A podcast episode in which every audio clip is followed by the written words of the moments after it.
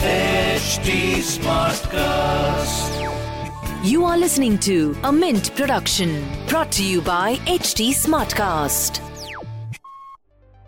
Hello and welcome to Mint. I am Nasreen Sultana. You are listening to Mint Evening Market Wrap. Let's take you through all the action in stock markets today.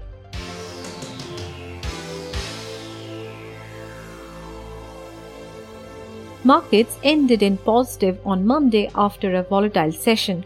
The BSE Sensex ended at 55,556, gaining 226 points or 0.4%.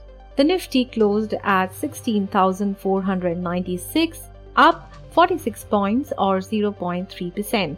Among sectors, IT gained the most while auto and consumer durables were losers. HCL Tech, TCS, Bajaj Finserv, Nestle India, and Bharti Airtel were top gainers in the Sensex. Among laggards were M&M, Bajaj Auto, Ultratech Cement, Power Grid, and ITC.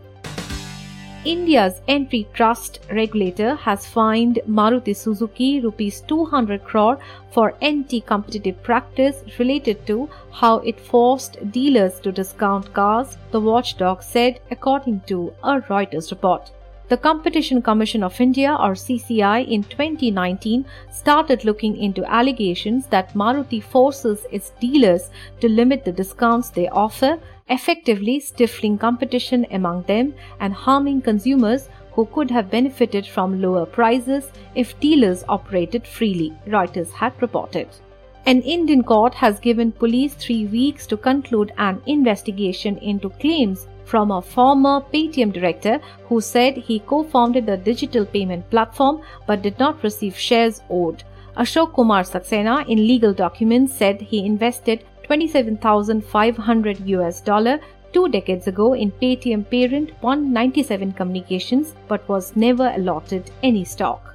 The Nomura India Business Resumption Index or NIBRI stayed above its pre-pandemic level for a second week ending 22nd August. Mobility indicators continued to rise with Google Workplace and Retail and Recreation Index rising.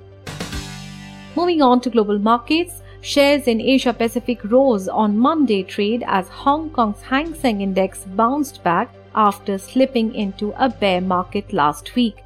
The Hang Seng Index rose 1%. Mainland Chinese stocks also rose on the day with the Shanghai Composite up 1.4 4% and the Nikkei in Japan increased 1.8%.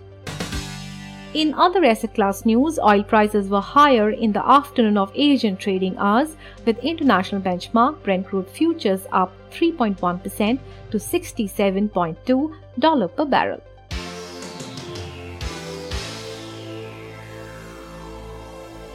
That's all for now. I'll be back with market updates tomorrow. Thanks for tuning in. This was a Mint production brought to you by HT Smartcast. HT Smartcast.